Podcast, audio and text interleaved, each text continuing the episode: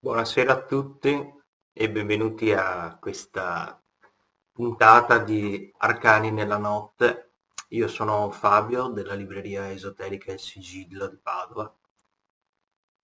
e innanzitutto saluto come solito e ringrazio Alessandro per, eh, per avermi invitato a partecipare a questo appuntamento serale.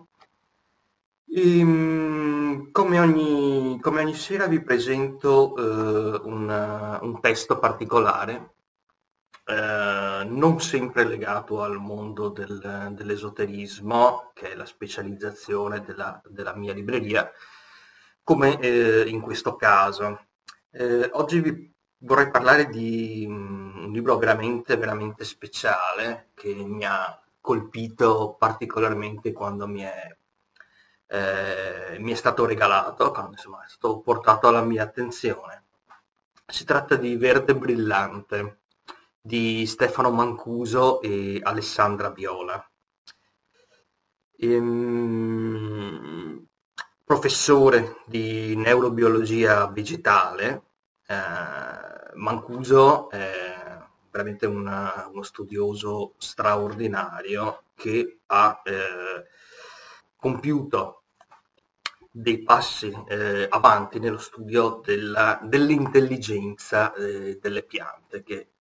esseri che solitamente noi siamo abituati a considerare quasi inanimati a causa della loro immobilità naturalmente, ma che invece eh, come noi animali e questo libro ve lo mostrerà anche molto di più, possiedono una gamma sensoriale eh, che noi esseri umani, eh, che per noi esseri umani in realtà è, è, relegata soltanto a cinque sensi. I vegetali invece ne possiedono molti, molti di più. Eh, come il substrato iniziale di tutta la, la l'evoluzione della vita sulla Terra è per l'appunto il verde, la, eh, il regno vegetale. E nonostante questo però noi sappiamo benissimo eh, che la nostra specie eh, ormai da tempo, ormai da quando il processo del, dell'industrializzazione eh, si è compiuto, eh, ha cessato di avere un rapporto con, eh, con, il verde, con la natura, con la natura vegetale mh, mm, e anzi si è, la, si è dimostrata la nostra specie molto eh, invasiva e in alcuni casi totalmente distruttiva. Quindi la speranza è che testi come questo, e Mancuso poi ha, ha pubblicato molti altri libri, ma questo è, è diciamo il, punto di partenza eh, della, sua, di, della divulgazione del suo lavoro eh, scientifico e accademico, eh, si spera per l'appunto che eh, mh, induca le persone a una nuova sensibilità nei confronti delle, delle piante in generale. Eh, in verde brillante leggerete dei sensi delle piante, come vi dicevo prima, eh, che includono la vista, includono addirittura eh, alcuna, un, un, particolare tipo di udito, l'olfatto delle piante, il gusto stesso, il gusto delle piante, la capacità, e questi ovviamente sono eh, sensi che anche noi possediamo, ma la pianta ne possiede molti di più, è in grado di prevedere i cataclismi, è in grado di prevedere eh, i cambiamenti nel, della temperatura e è in grado, eh, oltre a questi eh, più di 15 sensi, pensate addirittura, che eh, Mancuso e, e, ehm, e, Di Viola ehm, hanno eh, riscontrato nei loro studi, ehm, oltre a quindi questi eh, più di 15 sensi, vi dicevo, abbiamo un apparato comunicativo tra piante che è veramente straordinario, come eh, una vera e propria rete sotterranea di informazioni, eh, sotterranea ma anche aerea naturalmente, perché l'informazione delle piante eh, viaggia sia tra radici sia tra rami. Ehm, vi dicevo, sì, una, una, rete comunicativa veramente impressionante, cioè eh, metodologie tramite le quali le piante comunicano tra di loro, anche a grandi distanze addirittura, e eh, senso questo che noi non pensiamo eh, un essere eh, statico, un essere immobile eh, possa avere. Quindi io dalla lettura di Verde Brillante ho, ho compreso uh, una nuova intelligenza nel, del mondo vegetale, un'intelligenza che non è distribuita in un unico organo, come accade nel nostro cervello, ma in tutto eh, in tutto eh, il corpo della pianta, dalle radici alle, alle foglie più, più, alte. Quindi un'intelligenza modulare eh, e per certi versi si potrebbe perfino affermare superiore alla nostra. Uh, bene, per questa sera è tutto. Uh, io spero che la lettura di Verde Brillante vi, uh, vi emozioni come, come, ha fatto con me. E un saluto a tutti i nostri ascoltatori e vi aspetto alla libreria Il Sigillo in via Beato Pellegrino 102 a Padova. Vi auguro una buona serata. Un saluto a tutti gli ascoltatori di Arcani della Notte da Fabio della libreria esoterica Il Sigillo di Padova. Benvenuti a questa nuova puntata del podcast serale ideato da Alessandro Vanin che come al solito eh, ringraziamo della duratura collaborazione che eh, si estende anche a, agli aperitivi con i tarocchi eh, giorno, eh, del giovedì. E anche questa sera vi eh, parlo di un testo particolare, un testo molto antico eh, mm, che ehm, può essere ascritto alla categoria dei tantra non dualisti del Kashmir. In particolare è il cosiddetto Vijnana Bhairava Tantra, uh, cioè il libro,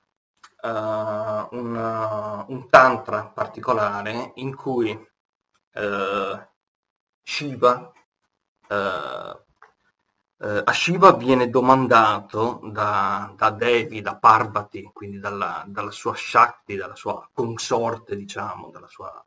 dell'energia femminile che è tutt'uno con, con Shiva, ehm, gli viene chiesto eh, che cosa sia la realtà dell'universo e come comprenderla.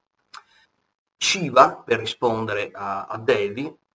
eh, eh, non lo fa direttamente e, e, non lo fa a livello eh, teorico, ma lo fa a livello pratico, come? Donandole, e quindi donando anche a noi, 112 esercizi spirituali da mettere in pratica. E questa è la struttura del Tantra in questione. Vidiana potrebbe essere tradotto con, eh, con coscienza, e, ma anche con un certo tipo di conoscenza che va oltre il, eh, la logica razionale del pensiero, del pensiero umano. Bhairava è il, eh, il cosiddetto, eh, significa terribile, è una delle forme eh, irate, adirate di Shiva eh, associata al, all'annientamento, alla, alla, dissoluzione finale. Quindi in sostanza eh, il tantra una, eh, il tantra in questione è una serie di esercizi che sono atti a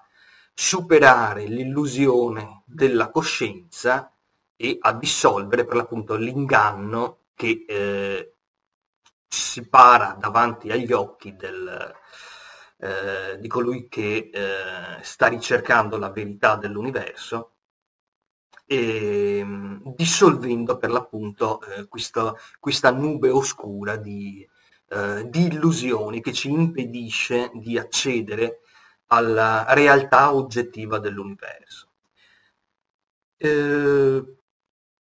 Shiva, che cos'è la tua realtà? Che cos'è questo universo pieno di meraviglia? Chi c'entra la ruota universale?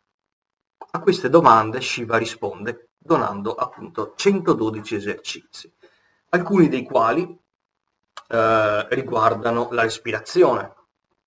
e quindi Shiva eh, insegna eh, come giungere quel, a quel preciso istante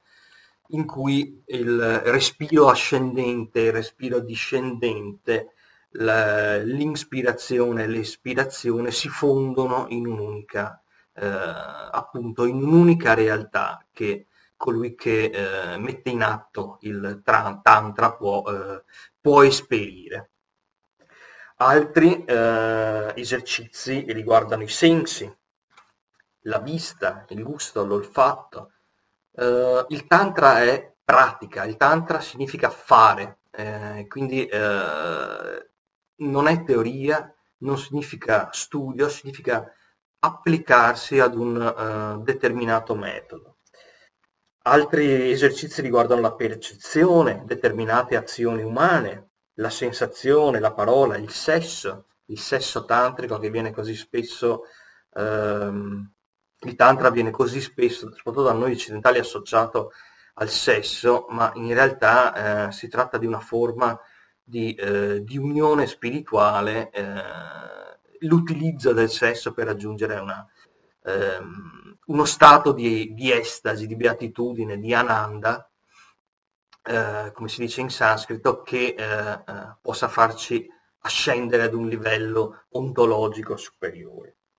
L'illusione, la consapevolezza, la gioia, eh, la dualità stessa, perché questo è un tantra per l'appunto non dualista,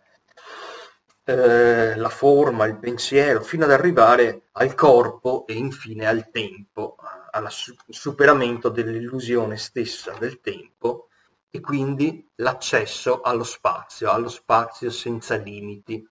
temporali, senza confini eh, spaziali e quindi eh, l'accesso all'eternità stessa. Il 112 eh, Tantra del Vijnana Bhairava recita accedi allo spazio senza sostegno, eterno, immobile. E a quel punto si ritorna ad essere, tra virgolette, quella singolarità stessa che esisteva prima del tempo e prima della creazione dell'universo, in modo tale che noi stessi possiamo dare eh, luogo ad un nuovo universo, un nuovo universo che invece possa essere eh, concepito eh, e, e, pervaso dalla luce della, della conoscenza. Il Vijnana Bhairava Tantra è stato commentato in cinque libri dal famoso guru eh, Osho, eh, Rajneesh, ehm, ed edito da, da Bompiani, nel quale eh, in questa serie di libri Osho esamina ehm,